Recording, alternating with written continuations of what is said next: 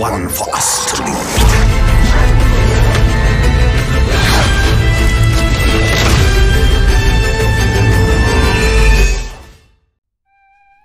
سلام حسین هستم و می‌خوایم ادامه بدیم قصه های عصر اول تاریخ سرزمین میانه و دنیای ارباب حلقه ها رو امروز می‌خوام براتون قصه اولین نبرد بلریاند و قصه ملین و تینگول رو تعریف کنم. یکم برگردیم عقب نسبت به قصه قبل. به زمانی که اولین الف ها تو سرزمین میانه از خواب بیدار شدن اگه یادتون باشه در اون مقطع درگیری های شدیدی بود بین والار و ملکور اولین ارباب تاریکی که نهایتا والار ملکور رو به بند کشیدن و او رو در جزیره آمان یک جزیره در غرب دنیا حبسش کردن. در همین موقع ها والار میان و الف ها رو که تازه بیدار شدن از خواب در سرزمین میانه دعوت می‌کنن که بیان به جزیره آمان و کنار اونجا اونا اونجا زندگی بکنن. برای این دعوت اول سردسته های قبایل الف ها رو که سه قبیله بودن رو دعوت می‌کنن والار به جزیره آمان. این سه نفر اینگوه سردسته قبیله وانیار هست. فینوی سردسته قبیله نالدور و پدر فینور و الوی سردسته قبیله تلری سه قبیله الفا. بعد از اینکه اینها رو دعوت می‌کنن این سه نفر برمیگردن به سرزمین میانه و مردمشون رو جمع می‌کنن و میگن که آقا حرکت کنیم راه بیفتیم به سمت ساحل غربی سرزمین میانه که از اونجا از راه دریا بریم به جزیره آمان در غرب. الوه سردسته قبیله تلری به همراه برادرش اولوه شروع می‌کنن و قبیله خودشون رو در واقع هدایت می‌کنن به سمت ساحل غربی. زمانی که نزدیک میشن زمانی که از کوهستان آبی میگذرن و نزدیک و نزدیکتر میشن به قسمت غربی سرزمین میانه نزدیک دریا دیگه میشن الوه رهبر اینها یه روز در حالی که توی جنگل های اون منطقه به نام جنگل های نان الموس مشغول همینجوری گشت و گذاره به ناگاه چشش میفته به ملیان ملیان کیه؟ ملیان یکی از فرشته های خدمتگزار الهه گلها به نام وانا هست این ملیان به همراه سایر والار و سایر اون فرشته ها توی همون جزیره آمان زندگی می‌کنه. اما ملیان به خاطر علاقه خیلی زیادی که به گشتن در جنگل های انبوه بین سایه درختان بلند و اینا داره خیلی زمانهایی میاد به سرزمین میانه و در این جنگل نان الموس میگرده. در همین گشتناش که چشش میفته به الوه الوه چشش میفته به ملیان و نوشته شده که تا این دو نفر چششون به چش هم میفته انقدر حسشون به هم دیگه قویه که همونجا خشکشون می‌زنه و چشم در چشم در واقع تلس میشن. ملیان که یک فرشته و در زیبارویی شکی نیست الوه هم سردسته قبیله تلری گفته میشه بلندقدترین و خوشقد و قامتترین الف تاریخ سرزمین میانه است. موهای نقره‌ای داره و خیلی خوش چهره است. این دو نفر چششون به هم میفته و همینجوری خشکشون می‌زنه. و گفته میشه انقدر این تلسم و این جادوی بین این دو نفر قویه این حس بین این دو شخص قویه که همونجوری میمونن تا سالها و انقدر میمونن به همون شکل که دورشون این درختان جنگل نان الموس رشد می‌کنن و بزرگ میشن اصلا دور اینا رو می‌گیرن. طور این درختها دور این دو نفر رو می‌گیرن که وقتی افراد قبیله تلری میان توی جنگل دنبال سردستشون دنبال رئیس قبیلهشون الوه پیدا نمی‌کنن الوه رو. بعد از اینکه نمی‌تونن پیدا کنن الوه رو یه تعدادی از افراد قبیله تلری بعد از اینکه اونجا خیلی دنبال رئیسشون میگردن میگن که آقا ما دیگه نمیایم. ما نمی‌تونیم بدون رئیس قبیله ترک کنیم و بیایم به سمت ساحل غربی و از اونجا با کشتی بریم از اونجا با اسرای دریا بریم به جزیره آمان. ما همینجا میمونیم. عادت کردیم به این سرزمین که همین سرزمین بلریانت هست و ما همینجا میمونیم. این سرزمین بلریان در شمال غرب سرزمین میانه است.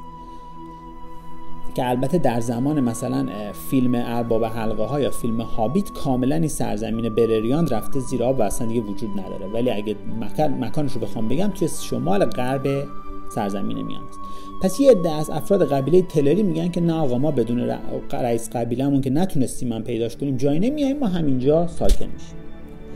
یه عده دیگهشون در حرکتشون بعد از یه مدت ادامه میدن و می‌رسن به ساحل ولی به خاطر اینکه دیر می‌رسن به ساحل همونجا توی ساحل دیگه اونا در ناحیه در واقع نزدیک ساحل اونجا موندنی میشن که به اونها بعدا میگن به الف های ساحل یا فالاتریم معروف میشن. سالها میگذره. حدود بعد از دیویس سال بالاخره این تلسم بین الوه و ملین میشکنه. و به همراه ملین دست در دست هم از جنگل نان الموس میاد بیرون. الوه و می‌بینه که بله یه عده افراد زیادی از افراد قبیله تلری افراد قبیلش همونجا موندن و در واقع هیچ وقت از اون ناحیه نرفتن. و اونجا به همراه ملین ملکه خودش. و اون دسته از مردم قبیله تلری که اونجا مونده بودن اونجا شهر و قلمرو دوریاس رو تأسیس می‌کنه. Kingdom of Dorias و از اینجا به بعدم توی داستان در اسم الوه تغییر می‌کنه به تینگول این ملین و تینگول همین شاه و در واقع ملکه قلمرو دوریاس پدر و مادر لوتین هستن. که حالا به قصه لوتین و برن می‌رسیم ولی پدر و مادر لوتین هستن که این لوتین در واقع جد آرون دختر الروند توی فیلم ارباب حلقه هاست. همون شخصی که آخر فیلم سوم با آراگورن ازدواج می‌کنه. و اصلا توی کتاب نوشته میشه که از اولین باری که آراگورن چشش میفته به آرون اولین باری که آراگورن می‌رسه به ریوندل و آرون رو می‌بینه فکر می‌کنه که داره خواب می‌بینه و فکر می‌کنه که داره لوتین رو می‌بینه چون میگن که این آرون خیلی شبیه لوتینه که خیلی الف زیبایی بوده. خلاصه این ملین و تینگول پس پدر و مادر لوتین هستن که به قصهش می‌رسیم. اونجا قلمرو دوریاس رو تشکیل میدن و خیلی روابط خوبی دارن با دو پادشاهی دیگه اطرافشون. یکی الف های جنگل یا گرین الفز هستن که اینا یه دسته از الف ها بودن که تا یه زمان زیادی پشت کوهستان مه گرفته و پشت کوهستان آبی در واقع اینا مونده بودن. سفرشون خیلی کند انجام میدن که وقتی می‌رسن به این منطقه بلریاند این تینگول به اونا میگه که آقا خوش اومدین و می‌تونین اینجا یه سرزمین رو به اونها میبخشه به نام سرزمین اوسیریاند یا سرزمین هفت رود و میگه که شما می‌تونین اینجا ساکن بشین. پس انگار گرین الف ها اونجا ساکن میشن الف های جنگل. یه دسته از الف های دیگه قبیله تلری هم اگه یادتون باشه گفتم رفتن و به ساحل رسیدن و لب ساحل در واقع مستقر شدن. اونها هم که به الف های فالاترین معروفن و سردسته اونها هم شخصی به نام کریدان کشتی ساز این کریدانش کشتی ساز یک الف خیلی معروف و خیلی داناییه که حالا در موردش حرف می‌زنم یه ذره. پس این سه قلمرو الف ها در این منطقه بلریاند با هم روابط خوبی دارن و مشغولن. در صلح و صفا دارن زندگی می‌کنن. این الف های سمت ساحل یا فالاتریم بهشون و در واقع همه این این سه دسته الف همه این سه قلم رو قلم رو دوریاس قلم رو فالاتریم الف های نزدیک ساحل و قلم رو الف های جنگل در سرزمین اوسیریاند به این الف ها الف های خاکستری یا گری الفز هم میگن یا سیندار. چرا بهشون میگن گری الفز یا الف های خاکستری؟ چون اینا الف های بودن که هیچ وقت به جزیره آمان نرسیدن و نرفتن و به خاطر همین چهرهشون هیچ وقت با نور درختان آمان آشنا نشد. اینا برخلاف الف های هستن مثل لیدی گالادریل که می‌بینین همیشه توی فیلم چهرهش نور خاصی داره چون در جزیره آمان زندگی کرده. اما این الف های خاکستری یا گرین الفز یا این سیندار هیچ وقت به جزیره آمان نمیرن و همیشه توی سرزمین میانه در واقع ساکن بودن.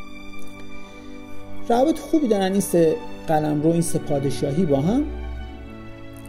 و مخصوصا روابط خوبی دارن ملیان و تینگول در و قلمرو دوریاس با دوارف های اون ناحیه.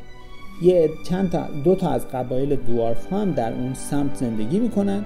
مخصوصا روابط خوبی دارن با دوارف های شهر بلگاست که در منطقه کوهستان آبی همون نزدیک ساکنن و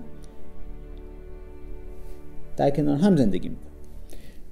تا چند وقت با صلح و دوستی همه چی خوب پیش میره در سرزمین میانه تا اینکه همونطور که توی داستانه ویدیو قبلی تعریف کردم ملکور اولین ارباب تاریکی از زندان خودش در جزیره آمان فرار می‌کنه و بعد از این خرابکاریایی که انجام میده تو جزیره آمان فرار می‌کنه و میاد برمیگرده به سرزمین میانه با جواهرات سیلماریل که دزدیده بوده.